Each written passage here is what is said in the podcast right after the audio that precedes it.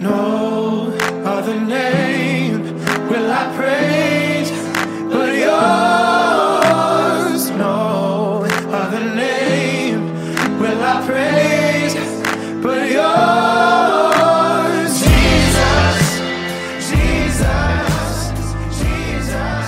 You're the Essa palavra eu tava. Comentei com o Robson, sabe aquela palavra que parece que não engrena e você, meu Deus, eu tô desde segunda-feira escrevendo ela e não desenrolava. E ontem à noite, quando o Robson estava em discipulado, veio como uma avalanche a palavra. Eu achava que não ia acontecer, eu achava que não ia rolar. Eu falei assim, meu Deus do céu, tá difícil essa semana. Deve ser porque Deus vai mudar tudo de novo. E amém, vamos embora. Mas enquanto eu estava ali sentada, como eu falei no início dessa celebração, algo que Deus tem ministrado no meu coração nesses dias é sobre orar sem cessar. E eu tenho aprendido a estar constantemente na presença de Deus. Eu estava perguntando sobre aquilo que Ele queria fazer e eu quando eu falo que não tem a ver comigo, eu não estou falando que, que eu sou perfeita e que sempre vem limpinho conforme Deus quer fazer. Mas eu estou falando sobre alguém que está dizendo, Deus, que não seja eu, mas que seja você falando. E o que Deus me trouxe é que essa palavra não tem a ver com o que eu quero falar, mas tem a ver com aquilo que Ele quer derramar. E por isso que foi tão difícil escrever. Porque se fosse na minha naturalidade, se fosse por aquilo que eu queria falar, não sairia conforme aquilo que Ele queria falar. Então abra seu coração Abra sua mente para aquilo que a gente vai conversar hoje. Não é uma palavra leve, sendo que geralmente quando eu falo isso é mais leve do que eu imagino. Quando eu não falo é pesada, né? Mas a gente ora para que não seja tão pesada e que você receba com todo o coração. A gente vai continuando a série de mensagens. Como a Amanda falou aqui no início, nós somos uma igreja que vive GPs, que vive discipulado. Então, se você está aqui pela primeira ou milésima vez na tarde e não participa ainda de um GP, eu te convido a procurar alguém, qualquer pessoa, e se a pessoa for visitante, vocês vão juntos procurar outra pessoa e perguntam você, olha, eu quero participar de um GP, como que eu faço para fazer isso? Ou procura alguém ali na saída, quando você estiver saindo, e pergunta, como que eu faço para participar de um GP? Por que, que eu estou falando isso? Porque é uma regra? Não, mas porque é um valor nosso como igreja fazer parte de um GP, porque a gente entende que para que você cresça, para que você ganhe a forma de Jesus, você precisa frequentar um GP, você precisa ser discipulado, você precisa amadurecer. Então eu te convido, ou eu te convoco, se você não participa de um GP, a caçar um GP essa noite. Amém? Então, se você foi no GP, você conversou sobre isso. Então, hoje a gente vai falar sobre pesos e medidas. É engraçado porque é, eu não sei se vocês têm assistido as devocionais todos os dias que a gente está fazendo, eu, meu pai e a minha mãe, sobre provérbios, a gente está intercalando. A Ana Paula eu sei que assiste porque ela está lá firme e forte, sempre dando oi. Mas eu não sei quem mais assiste. E essas semanas atrás eu falei sobre provérbios 16, 11, e na hora que eu comecei a escrever essa palavra, Deus me trouxe à memória esse texto. Lá em provérbios 16, 11, ele fala assim, balanças e pesos honestos vêm do Senhor. Todos os pesos da bolsa são feitos por ele. É engraçado que quando eu li todos os pesos da bolsa, eu falei assim, bom, na época não existia bolsa de valores. O que ele está querendo dizer com isso? E eu fui pesquisar, eu procurei vários comentários bíblicos para descobrir o que significava a bolsa. E a bolsa, na época ali que foi escrito de Salomão, para você medir o peso da prata ou do ouro quando você ia fazer uma troca comercial, existiam pesos de medida. E esses pesos eram carregados dentro de uma bolsa do comerciante. Então, quando ele está falando sobre isso, quando ele fala que todos os pesos da bolsa são feitos por ele, ele está dizendo que Deus é aquele que não erra na medida. Ele é aquele que não é desonesto naquilo que ele está fazendo. Ele é tão honesto que todos os pesos ou a, ou a regra estabelecida vem dele. Ele é o padrão da honestidade. Não existe um padrão humano que determina Deus. Existe um Deus que tem um padrão que determina o homem. E eu acho que essa é a primeira coisa que a gente precisa entender. Deus, ele é plenamente justo e ele é plenamente honesto. Eu acho que a nossa maior dificuldade é que a gente tenta pegar Deus e reconhecê-lo por aquilo que a gente acha, pensa ou aprendeu. Mas Deus não é determinado por você, porque se fosse determinado por você, ele não seria Deus. Deus determina você. Deus determina os padrões, porque ele é Deus. Se qualquer coisa determinasse Deus, ele deixava de ser Deus. Ele é a honestidade. Quando a gente volta a falar sobre amor, Deus é amor. Ele é o padrão do que é. E o resto precisa ser estabelecido a partir de quem ele é. Então ele é completamente justo e sempre age em justiça. Então todos os atos que vem de Deus, todos os atos, até o que você acha que não, todos os atos que vêm de Deus são atos de justiça, porque Deus nunca age contra aquilo que ele é. Então tudo que ele faz vem de acordo com quem ele é. Diferente de nós, seres humanos, que somos incompletos e imperfeitos e agimos de acordo com a nossa emoção ou com a nossa razão ou com qualquer outra coisa, porque nós somos parciais em tudo, Deus ele é plenamente perfeito. Então ele não deixa de ser justo para amar, ele não deixa de amar para ser santo, ele não deixa de ser santo para honrar, ele não deixa de ser nada para fazer alguma coisa. Ele é plenamente perfeito. Então ele é plenamente justo. Tudo que ele faz vem baseado na justiça que vem dele, padrão estabelecido por ele. Por que, que eu construí tudo isso antes de a gente entrar nessa palavra? Agora a gente vai entrar em Daniel. Lá em Daniel 5, 26 a 28. Eu não sei se vocês têm lido Daniel ou se você já leu Daniel alguma vez na sua vida, mas Daniel é um livro muito legal para ler, então se você não leu, eu te convido a realmente ler. Mas como eu falei semana passada, eu não vou ler inteiro aqui. Eu quero aguçar sua curiosidade. Quando você chegar em casa, você lê. Mas nesse texto, ele fala sobre Deus vindo trazer justiça diante de um rei. O rei era Belsazar, filho de Nabucodonosor, e ele estava fazendo uma festança com toda a galera dele, Inclusive estava usando toda, todas as joias, todos os tesouros do templo do Senhor que ele roubou para beber, encher a cara e fazer todo mundo beber junto. E durante aquela festança toda, de repente, vem um dedo e escreve em uma parede. Eu acho que eles estavam tudo meio torto, olharam para aquilo e falaram assim: "Meu Deus, é assombração". E entraram em pânico. Ao entrar em pânico, a mulher de Beltesazar lembra sobre Daniel e fala: existia um homem na época do seu pai que ele revelava os mistérios de Deus. Então Belsazar ele manda chamar Daniel. Então a gente chega nesse texto. Daniel primeiro ele diz o porquê e depois a gente volta para isso, mas ele fala sobre o significado. Ele fala: "Este é o significado dessas palavras. Mene fala que Deus contou os dias do seu reinado e determinou o seu fim. Tekel significa que foste pesado na balança e achado em falta. E Pérez, teu reino foi dividido e entregue aos medos persas. Então Deus ele vem, mostra para o rei o que ele fez e dá as consequências. E daí a gente pode olhar para isso, mas meu Deus, mas Deus não é bom? Como pode ele fazer isso? E um pouco antes desse texto, ele fala sobre isso, sobre essas consequências. Em Daniel 5:23 ele fala: Tu te exaltastes acima do Senhor dos céus. Mandastes trazer as taças do templo do Senhor para que nelas bebessem os teus nobres, as tuas mulheres e as tuas concubinas. Louvaste os deuses de prata, de ouro, de bronze, de ferro, de madeira e de pedra, que não podem ver, nem ouvir, nem entender. Mas não glorificastes o Deus que sustenta em suas mãos a tua vida e todos os teus caminhos. Aquele julgamento vinha sobre aquele rei. E é engraçado porque você pode pensar, tá, mas ele nem era convertido, por que Deus julgou ele? Em Romanos 13:1 ele fala algo muito forte, e muitos de nós pulamos esse texto. Ele fala que todos devem sujeitar-se às autoridades governamentais, pois não há autoridade que não venha de Deus. E quando você lê Daniel, quando ele está falando sobre Nabucodonosor, quando você lê Jeremias, que é o que a gente está lendo no plano de leitura agora, ele fala também sobre isso, que Nabucodonosor foi estabelecido por Deus, porque toda autoridade é estabelecida por Deus. E aquele rei que foi estabelecido por Deus para reinar, ele se colocou maior do que Deus. Ele se exaltou à mais alta posição. E nesse lugar, ele não só fez isso, como ele levou todo o povo a pecar. E ele não glorificou a Deus. E esses atos dele tiveram consequências. Mas é engraçado porque quando a gente olha para esse texto, a gente fala assim, tá, então isso aconteceu porque ele era rei.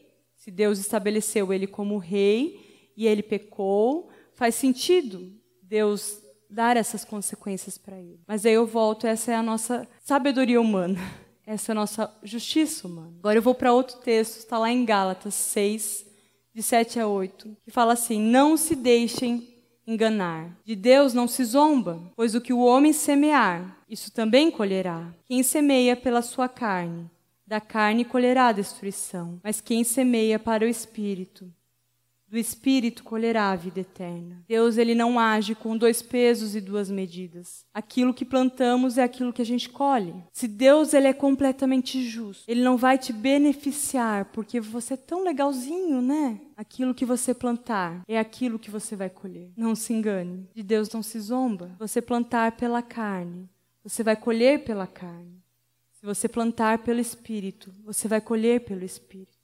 Eu acho que o nosso maior erro da nossa geração é achar que as nossas consequências são apagadas. É achar que tudo bem pecar, tudo bem falhar, tudo bem fazer besteira. E Deus amou, né? Deus é graça.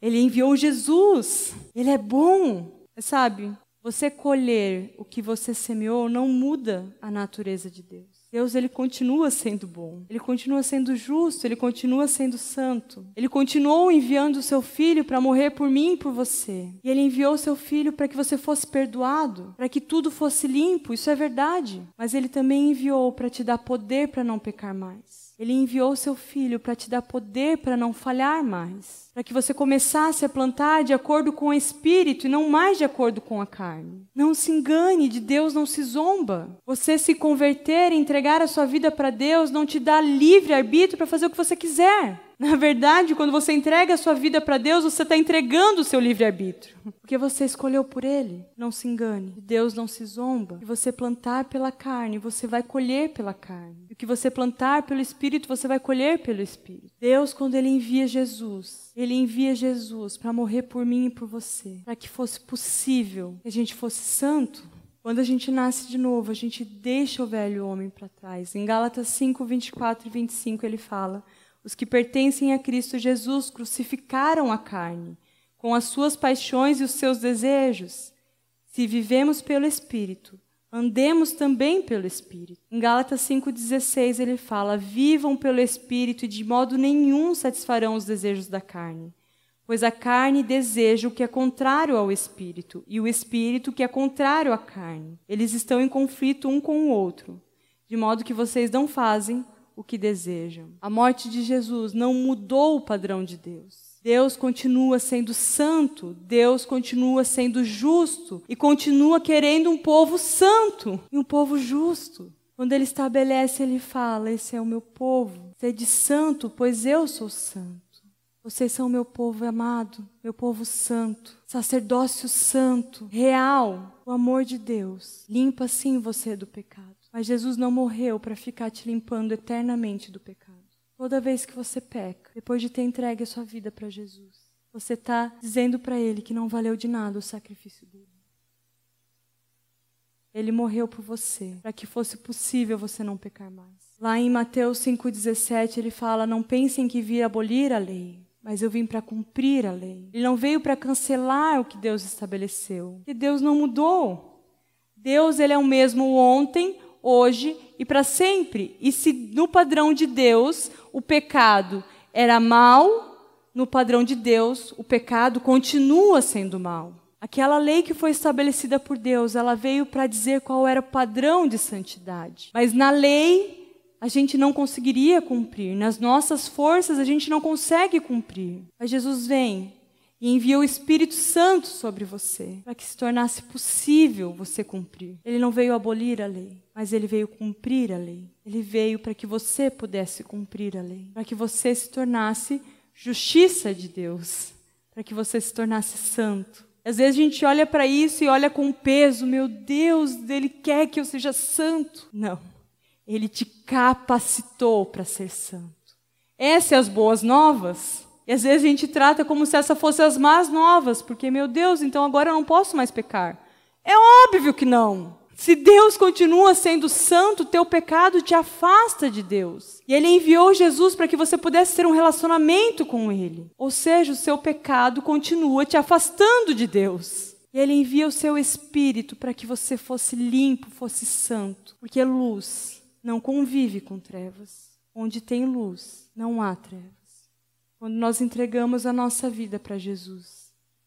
Por isso que estamos decidindo. Então, aquele que toma decisão pelo Espírito, ele não caminha mais de acordo com a carne. A tua carne não te controla mais. Não é mais aquela luta ferrenha toda semana, meu Deus, meu desejo da carne. Você para de olhar para a carne e passa a olhar para Deus. E é muito louco porque essa prática de orar sem cessar te faz se constranger com a presença de Deus o tempo todo. E agora eu entendi que é por isso que ele mandou a gente fazer isso. Porque quando você está constantemente na presença de Deus, é constrangedor pecar.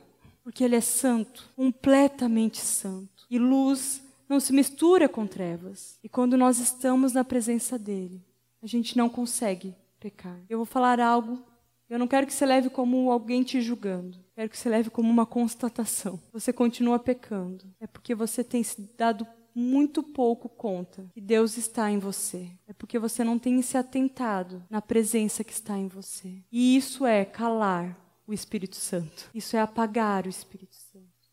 É apagar a ação dele em você. Jesus enviou o seu Espírito para te dar poder para vencer o pecado. E é muito louco porque o poder para vencer o pecado não tem a ver com ficar lutando freneticamente contra o pecado. Tem a ver com abandonar o pecado e a minha vida não é mais de pecado, agora a minha vida é pelo Espírito Santo. Eu não luto mais contra o pecado, mas eu luto para mais de Deus. A minha luta constante é por mais da presença de Deus. É por me deleitar mais no Espírito Santo é para estar constantemente com Ele. E é quando eu me esqueço que Ele está ali, eu falo, meu Deus, obrigada por me lembrar que você está aqui. Quando a gente se encontra constantemente na presença dele, o pecado não tem mais poder sobre nós. E se Deus não mudou, isso significa que sim, ainda há consequências do seu pecado. Mas é muito engraçado porque a gente está falando até agora que em Deus, para Deus, não há dois pesos e não há duas medidas. Porque Deus ele é completamente justo, certo? E ele nos fez seus filhos, ele nos adotou como pai no momento a gente, quando a gente decidiu entregar nossa vida para ele. Ele nos deu o direito de sermos filhos de Deus, ou seja, ele quer que nos tornemos semelhantes a ele e completamente justos. Mas nós ainda agimos com dois pesos e duas medidas. Nós ainda condenamos alguns, que a gente não gosta muito, e descondena outros, porque são tão legais, são meus amigos. Deus ele quer te tornar semelhante a ele. Eu queria te trazer algumas verdades bíblicas sobre isso. Primeira coisa que eu queria falar com vocês é que o peso que vocês dão quando vocês julgam é o mesmo peso que será usado contra você. Lá em Mateus 7:2, Jesus fala isso muito claramente. Da mesma forma que julgarem, vocês serão julgados, e a medida que usarem também será usada para medir vocês. 1 Coríntios 4, 5, ele fala: Portanto, não julguem nada antes da hora devida. Esperem até que o Senhor venha, e ele trará à luz o que está oculto nas trevas e manifestará as intenções dos corações. Nessa ocasião, cada um receberá a Deus a sua aprovação. É interessante porque aqui ele está falando para não julgarmos a intenção. E daí eu vou entrar em outro ponto. Nós, como filhos de Deus, não julgamos a intenção. O que eu quero dizer com isso? Não é seu papel julgar o que você acha que o teu irmão está pensando e, talvez ele vá fazer porque ele imaginou que deve estar tá imaginando tal coisa. Você não julga a intenção, mas a Bíblia fala que nós julgamos os frutos. Lá em Mateus 7, de 15 a 20, ele fala: Cuidado com os falsos profetas, ele vem a você vestidos de peles de ovelha mas por dentro são lobos devoradores. Vocês os reconhecerão por seus frutos. Pode alguém colher uvas de um espinheiro ou figos de ervas daninhas? Semelhantemente, toda árvore boa dá frutos bons, mas a árvore ruim dá frutos ruins. A árvore boa não pode dar frutos ruins, nem a árvore ruim pode dar frutos bons. Toda árvore que não produz bons frutos é cortada e lançada ao fogo. Assim, pelos seus frutos vocês o reconhecerão. O cortada e lançada ao fogo não é papel teu, tá? Mas é nosso papel julgar pelos frutos. Por que, que eu estou falando isso? Porque muitas vezes a gente está investindo em alguém e daí aquela pessoa vai lá faz um monte de caca. E daí você pensa, não, mas eu preciso continuar investindo nela porque né, Deus é amor e eu preciso continuar me doando. E daí a gente vai lá e investe de novo e ela faz de novo todas aquelas cacas. E daí você fala assim, não, mas é porque eu preciso cuidar. E daí eu vou lá e invisto, invisto, invisto, invisto, invisto, invisto, invisto e deixo de investir em um monte de gente que está dando frutos bons. O que eu estou falando com isso? Estou falando que é para você abandonar todo mundo, porque às vezes a nossa, nossa posição inicial é essa, não é isso. Eu estou falando que os frutos dizem muita coisa. E às vezes o teu investimento está sendo errado. Às vezes o teu cuidado está sendo cúmplice de algo que está errado. Nossa posição como filhos de Deus e daí como irmãos em Cristo não é ficar dando tapinha nas costas mas é ver o fruto e falar: meu irmão, não tem como sair fruto ruim de árvore boa. E o teu fruto não tá bom, não. Alguma coisa tá errada? Mas aí existe uma outra coisa. 1 Coríntios 5, 11 a 13, Paulo fala sobre isso. Ele fala que nós não julgamos os de fora, mas os irmãos. Agora estou lhe escrevendo que não devem associar-se com qualquer que, dizendo-se-lhe irmãos, seja imoral, avarento, idólatra, caluniador, alcoólatra ou ladrão. Com tais pessoas vocês não devem nem comer. Pois como haveria eu de julgar os de fora da igreja? Não devem vocês julgar os que estão dentro? Deus julgará os de fora. Por que, que não é nosso papel julgar os de fora? Porque eles não estão em Deus e eles não receberam o Espírito Santo neles. Então, ter uma postura que não vem de Deus faz parte da natureza. Mas se você entregou a vida para Jesus e você recebeu o Espírito Santo, que você faz precisa ser fruto. Nós precisamos começar a caminhar na estatura de quem Ele é e parar de julgar com dois pesos e duas medidas. Com algumas pessoas a gente aponta o dedo e condena, e com outras a gente não tem coragem nem de sentar para confrontar. Você é filho do Deus vivo e você precisa começar a agir como um, porque senão tem alguma coisa muito errada no que a gente está fazendo aqui. Deixa eu ser bem sincero com você. Isso aqui não é para agradar seu ego, não é para você se sentir feliz porque ah, eu já estou indo na igreja, então tá tudo certo, eu vou para o céu. Porque se você não negar a si mesmo, não carregar a sua cruz, não decidir por uma vida nele, você não morrer de uma vez para ressuscitar nele, você não vai para o céu. Você pode olhar, mas, não, mas a Bíblia fala que eu não perco a salvação. É verdade, se você uma vez foi salvo. E salvação significa morrer para o seu velho homem. O velho homem é crucificado com Cristo Jesus. Está lá mortinho, para que você nasça de novo para ele. Você pode falar, mas aí eu não vou mais pecar, e meu Deus, eu pequei, então eu não sou salvo. Não é isso que eu estou falando. Ele não fala sobre alguém aqui que um dia, por um acaso, falou mal do irmão. Não, ele está falando um irmão que seja caluniador, quando o teu pecado ainda é a sua identidade. Em Jesus, nós recebemos uma identidade de filhos, não mais de pecadores. Em Jesus, nós somos purificados pelo sangue de Jesus. Em Jesus, nós temos poder para não ser mais definidos pelo nosso pecado. Em Jesus, você é santo. Em Jesus, você é puro. Em Jesus, o pecado não tem mais poder sobre você. Em Jesus, você é justo. Em Jesus, você é santo. Em Jesus, você se tornou sacerdote. Em Jesus, Ele derramou um ministério de reconciliação sobre você. Em Jesus, você se tornou filho. Em Jesus, você tem o trabalho de levar os seus irmãos a se tornarem também como Jesus. Você viu que teu irmão está caindo sempre no mesmo buraco. Senta com ele e ajuda a tapar o buraco, até que todos alcancemos. Esse é teu papel. Teu papel não é vir num sábado. Eu falei sobre os valores da igreja e faz parte sim, mas isso não cumpre o seu papel, você participar de um GP. E, no geral, também ser discipulador não cumpre o seu papel, porque muitas das vezes eu tenho visto um monte de discipulador, desculpa a palavra, mas banana, e não tem coragem de falar para o discípulo o pecado que o discípulo fica caindo toda semana. Não tem coragem de olhar para ele e falar: meu irmão, está na hora de levantar e não pecar mais? Isso é ser igreja, isso é ser família. Eu não queria ser dura com você, mas a gente precisa caminhar para esse lugar. Não, a gente nunca vai ganhar um amor capaz de transformar o mundo. Se a gente ainda nem morreu para nossa carne. Trevas não se misturam com luz. Você ainda está cheio de trevas. Não tem como a luz tomar conta. Você ainda está dando espaço demais para sua carne. O espírito vai ter pouco espaço de ação em você. Sua carne precisa morrer de uma vez por todas. É que você se torne santo. E é muito louco porque tudo está disponível. Jesus já fez todo o trabalho. Ele foi lá, morreu, sem ter pecado nenhum, sem nem precisar ir para aquela cruz.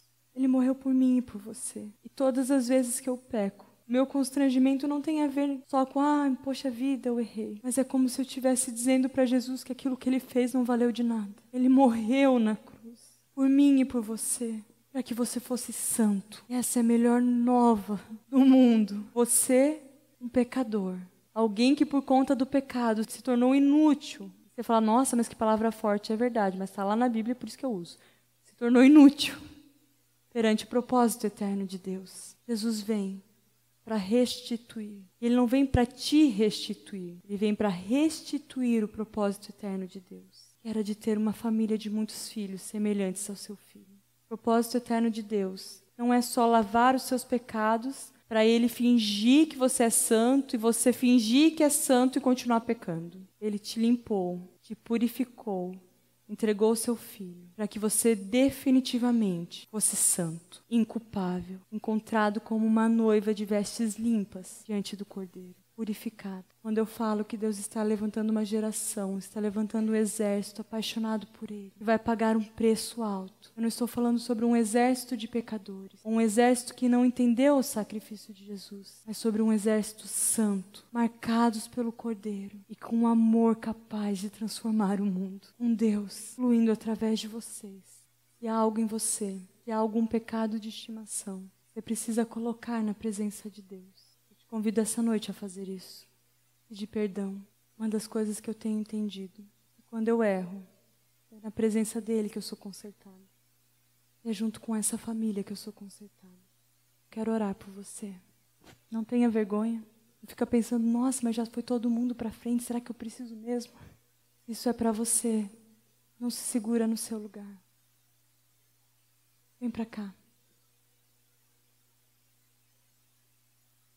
Tem mais gente aqui. Vem para frente. Fala, eu preciso. Eu preciso do seu perdão, Deus. Não se segura no seu lugar. Deus está querendo purificar hoje. Está querendo limpar a casa hoje. Quando eu falo pecado, não estou falando só da ação, estou falando que às vezes existem pecados que estão aqui ainda. Porque o pecado começa na mente. Se existe algum pecado que você precisa dobrar os seus joelhos e se arrepender e pedir pela misericórdia de Deus, eu te convido a vir aqui na frente. E quando eu falo sobre vir aqui na frente, tem a ver com se colocar na presença de Deus, não tem a ver com quem está aí sentado. Ainda tem mais gente. Se é você, vem para frente. Não se segura no seu lugar, não se segura na sua posição. Não tenha vergonha dos seus irmãos. Como eu falei, somos família. Se a gente não pode nem confessar o pecado, então o negócio está muito feio. Se é com você, vem aqui para frente. Se você estiver servindo, não tem problema. Larga tudo e vem para cá, a gente dá um jeito. Se é com você, vem para cá. Se ajoelhe na presença de Deus, não de mim. Comece a orar. Peça pela misericórdia de Deus. Peça para que Ele esteja te purificando essa noite. Peça para que Ele te liberte desse pecado. Você ainda está sentado, eu quero te convidar a orar junto comigo. Estenda as suas mãos, são nossos irmãos em Cristo Jesus. Estenda as suas mãos e peça a Deus, nós pedimos que o Senhor venha estar limpando essa noite. Senhor Jesus, obrigada, Senhor, por um coração aberto deles de estar aqui. Eu peço, Senhor, que o Senhor esteja realmente purificando, o Senhor esteja limpando, Senhor Seja tirando, Senhor, tudo que tem feito eles pecar, Senhor. Eu peço, Senhor, por uma limpeza de mente, uma limpeza do coração, Senhor. Eu peço que o seu Espírito volte a ter ação na vida deles e no coração deles, Senhor. Que tudo aquilo, Senhor, que foi calado na caminhada, essa noite seja restaurado em Cristo Jesus. Senhor, o teu sacrifício foi definitivo. Então, Senhor, eu peço pelas suas mãos agora, pelo seu cuidado. Venha, Senhor, ter ação completa na vida de cada irmão que está aqui, Senhor. Que eles venham ser plenamente cheios de Ti, limpos de Ti. Estabeleça algo neles nessa noite, Senhor. Limpa completamente, limpa a mente deles, Senhor. Restaura os pensamentos. Em nome de Jesus. Amém. Queria fazer mais um convite para você. Hum.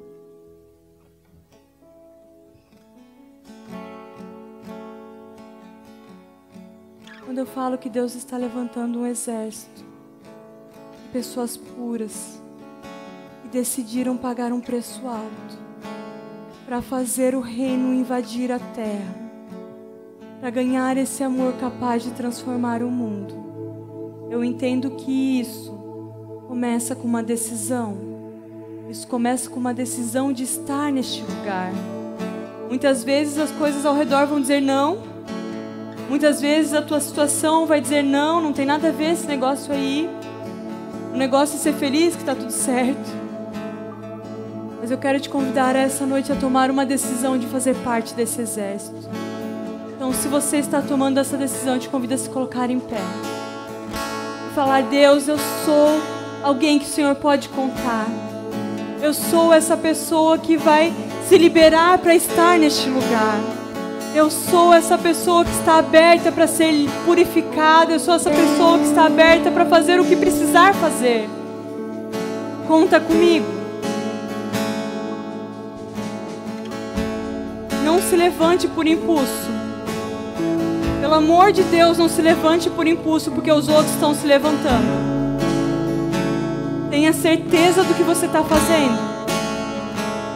Tenha certeza que você está respondendo ao chamado de Deus. Por que, que eu estou falando isso? Porque sim, o preço é alto. Eu sei porque eu estou pagando esse preço. Faça porque você está decidindo realmente por uma vida nele. Faça porque você está decidindo pagar um preço para a invasão do reino de Deus. E você quer ser usado por Ele de verdade. Ser usado por Deus significa te tirar da zona de conforto.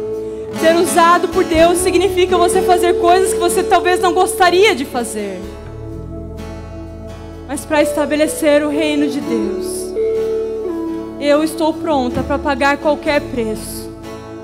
Eu estou convidando pessoas que estão prontas para pagar qualquer preço para estabelecer o reino dele. Sair da zona de conforto se liberar das coisas que te prendem, se liberar das coisas que te atrapalham e caminhar em direção àquilo que Ele tem. Eu quero orar por você, Senhor Jesus. Eu entendo que caminhar em direção aos seus sonhos, caminhar em direção àquilo que o Senhor quer fazer aqui na terra não é fácil porque a gente está lutando contra potestades, contra principados, contra autoridades terrenas. Mas, Senhor, nós queremos estabelecer o Seu reino.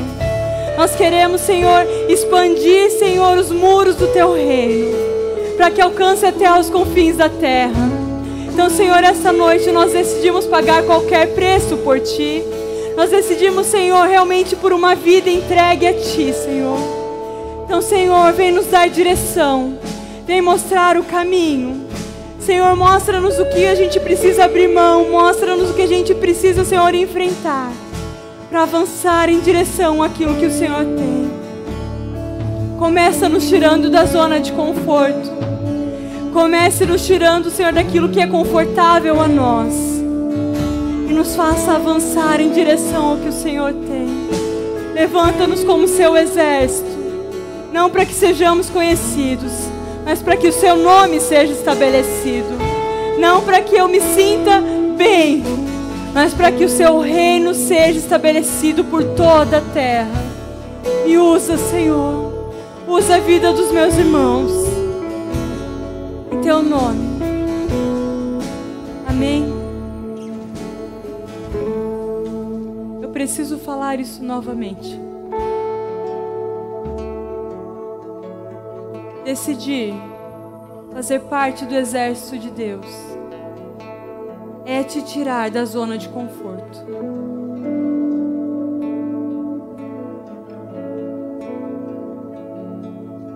Essa é a má notícia.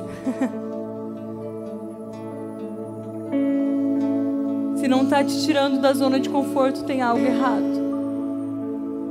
Nós não somos desse mundo. Quando nós decidimos por Deus, a gente não é mais conduzido pelas coisas deste mundo. E as coisas de Deus são loucura para esse mundo. E por isso que te tira da zona de conforto. Porque nós estamos acostumados demais com as coisas deste mundo. A gente caminha para ser feliz de acordo com o que o mundo diz que é felicidade. Mas decidir por uma vida em Deus e decidir por expandir o reino dele é decidir pagar qualquer preço. Eu nunca quis ser pastora. Nunca quis estar aqui. Sempre tive um problema seríssimo em falar em público. Quem caminha comigo desde o início do meu pastoreio sabe disso, que eu falava por quatro minutos porque eu tinha pavor desse lugar. Mas quando eu entendi que não tinha mais a ver comigo, já tinha decidido morrer, então do que, que eu estava querendo? Quando eu decidi que não tinha mais a ver comigo, mas tinha a ver com Ele e com o que Ele queria estabelecer. Eu parei de querer as coisas. Eu parei de fazer só aquilo que me era agradável, aquilo que estava dentro daquilo que eu achava que eu poderia fazer.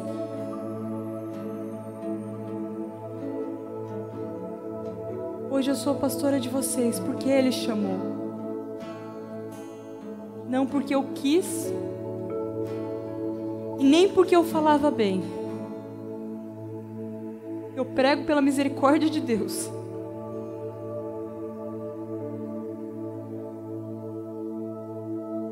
Servir a Deus não é Ele te colocar num lugar que você vai achar agradável. Não aqui. Ele te chamou para uma eternidade nele. Aqui na terra você tem uma missão: expandir o reino de Deus. Você tem um ministério de reconciliar as pessoas com Cristo Jesus. E se você decide fazer parte desse exército, precisa ser a qualquer preço. Não pode ser só aquilo que você acha confortável, aquilo que você quer ou gostaria de fazer. Parei de querer as coisas. Deus diz que eu tenho que fazer, amém, vamos fazer. Deus diz que eu vou para lá, amém, vamos para lá. Deus diz que eu vou voltar para cá, amém, vamos voltar para cá. Porque eu já morri para mim. Você precisa morrer de uma vez. Parar de fazer só o que você quer, do jeito que você quer.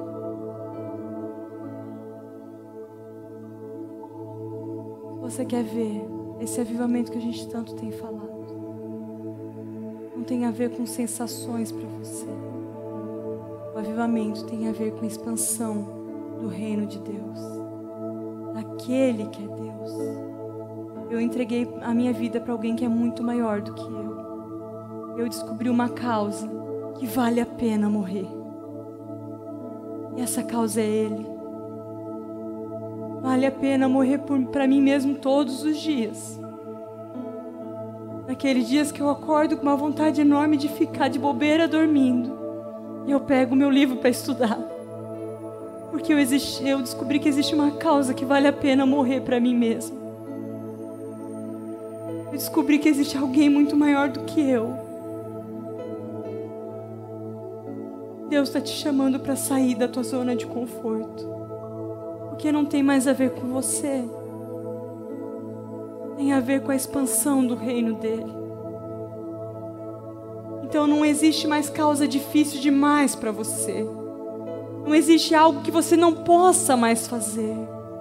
Porque você é filho do Todo-Poderoso. Você é filho do Deus dos impossíveis. E se Ele está te chamando, sim, é possível. Se Ele te convocou para fazer algo, sim, é possível. E você pode. Decida sair da tua zona de conforto. Senão você nunca vai ver o que Deus pode fazer através de você. Recebemos poder quando o Espírito Santo desceu sobre nós. Por causa do Espírito Santo em nós, nós podemos ser testemunhas do poder de Deus em ação. Por causa do Espírito Santo em você, você pode testemunhar o que ele pode fazer através de alguém que não é capaz. Você pode testemunhar o que ele pode fazer através de alguém que preferia ficar em casa. Você pode testemunhar aquilo que o Deus dos impossíveis pode fazer através de você. Para de limitar a ação de Deus. Para de limitar aquilo que Ele quer fazer através de você.